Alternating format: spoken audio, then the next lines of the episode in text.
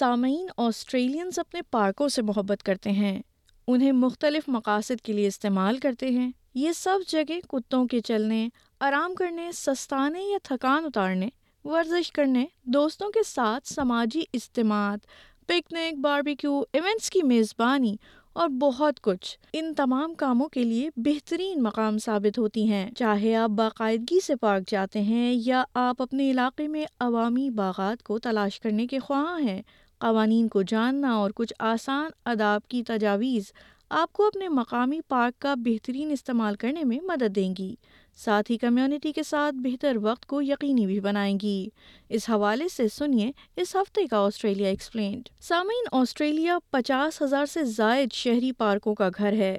صرف سڈنی میں ہی ان میں سے تقریباً چار سو خوبصورت مقامات موجود ہیں جن کا حجم انتہائی چھوٹے پارکوں سے لے کر مضافاتی علاقوں میں موجود قدرتی ذخائر تک اور کچھ ایسے مقامات تک ہے جنہیں ورثہ قرار دے دیا گیا ہے۔ Joel Johnson, city of Sydney council میں گرین گریننگ اینڈ لیزر کے مینیجر ہیں۔ وہ کہتے ہیں، اگرچہ کچھ معاملات میں عوامی سب جگہوں کی ذمہ داری ریاستی حکومت، ٹرسٹ یا دیگر اداروں کے ساتھ شیئر کی جاتی ہے، شہری پارکوں کا انتظام عام طور پر اس سٹی کاؤنسل کی ذمہ داری کے تحت آتا ہے جس میں وہ واقع ہیں۔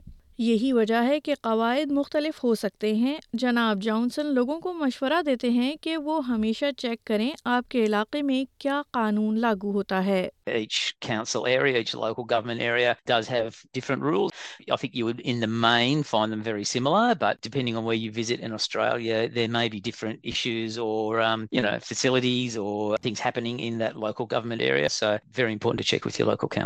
عوامی تحفظ کے بارے میں قواعد کے علاوہ شہر کے پارکوں میں ضوابط کا مقصد ہر ایک کے لیے ایک ہم آہنگ تجربے کو یقینی بنانا ہے۔ اگرچہ کچھ بنیادی اصول تقریباً تمام اندرونی شہر کے پارکوں پر لاگو ہوتے ہیں، جبکہ دوسری صورت میں وضاحت کی جاتی ہے۔ جیسے کیمپنگ کی ممانعت متعدد سرگرمیوں کے ضوابط میں تغیر موجود ہے۔ جیسا کہ جناب جانسن نے روشنی ڈالی۔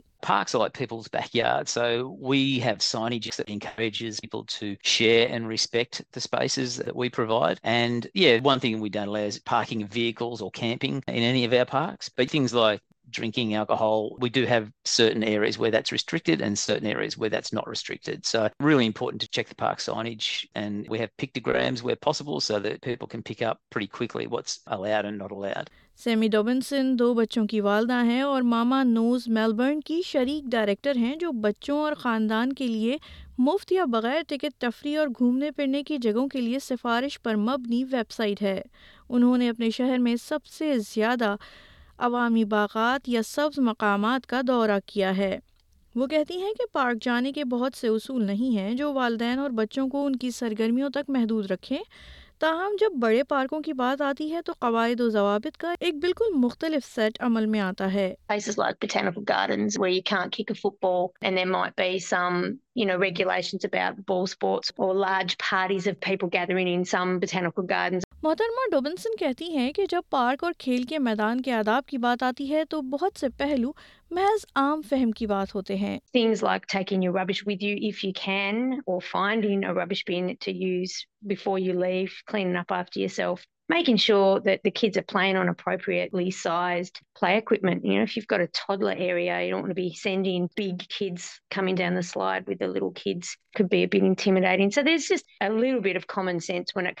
Sure جب آپ اپنے بچے کی سالگرہ کی تقریب کی میزبانی کے لیے مقامی پارک کا انتخاب کرتے ہیں، تو وہاں موجود دوسروں کا خیال رکھنے کی توقع کی جاتی ہے۔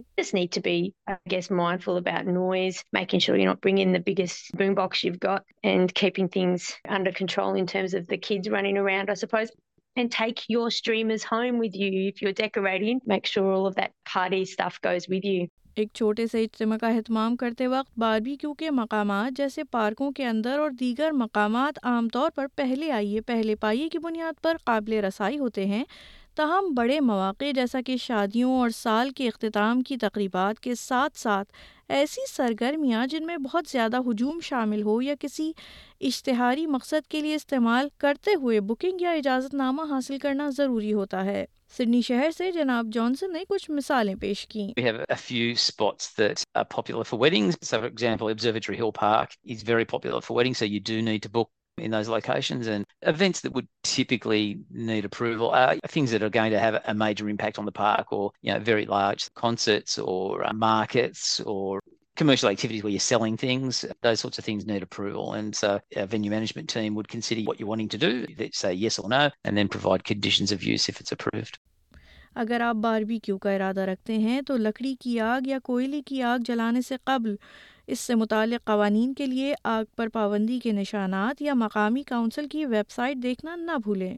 اپنی ریاست یا علاقے کے مقامی آگ کے خطرے کی وارننگز اور پابندیوں کو چیک کرنا بھی بہت ضروری ہے۔ پارکوں میں فٹنس یا فلاح و بہبود کی کلاسیں کرنے والے پیشہ ور ٹرینرز کو سٹی کونسل سے منظوری لینے کی ضرورت پڑ سکتی ہے اور بعض صورتوں میں فیس ادا کرنی پڑ سکتی ہے۔ اسکاٹ ہنٹ فٹنس انہینسمنٹ کے بانی ہیں اور سی ای او ہیں۔ یہ ایک ذاتی تربیتی کاروبار ہے جو تین ریاستوں میں کام کرتا ہے بیرونی مقامات کے سیشنز میں مہارت رکھتا ہے جناب ہنٹ بتاتے ہیں کہ برسبن شہر میں پارکوں میں ذاتی تربیتی سیشنز کے لیے پرمٹ کا نظام کیسے کام کرتا ہے If you're training less than 10 people at once, see typical one-on-one, two-on-one personal training, you need a permit, but it's free. And then if you have a group of more than 10 people, such as a boot camp, then you do need to pay for a permit, and that's about $1,200 per year. Obviously, have a bigger impact on the environment and the community if you've got groups of 10 or 20 people.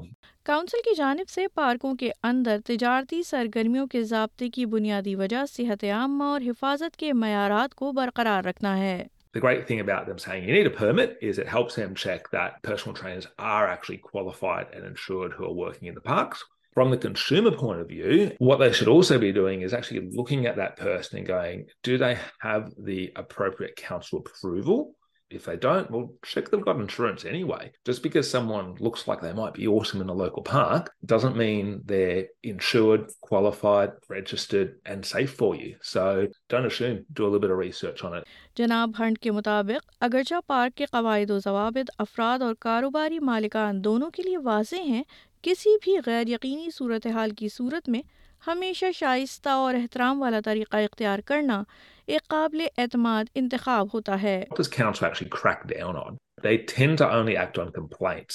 If you're not upsetting the community, which you probably shouldn't, especially if you're a local business owner, then you're probably not going to be asking for trouble. So I think just have that common courtesy and respect and realize, hey, it's not your park, it's the community's park, and look after the environment. سامعین مقامی باغات میں جانا ایک گھر کے لیے بھرپور تفریح ہو سکتی ہے، لیکن اس دوران کیا باتیں ملحوظ خاطر رکھی جائیں؟ اس حوالے سے آپ سن رہے تھے، اس ہفتے کا آسٹریلیا ایکسپلین اور میں ہوں وردہ وقار۔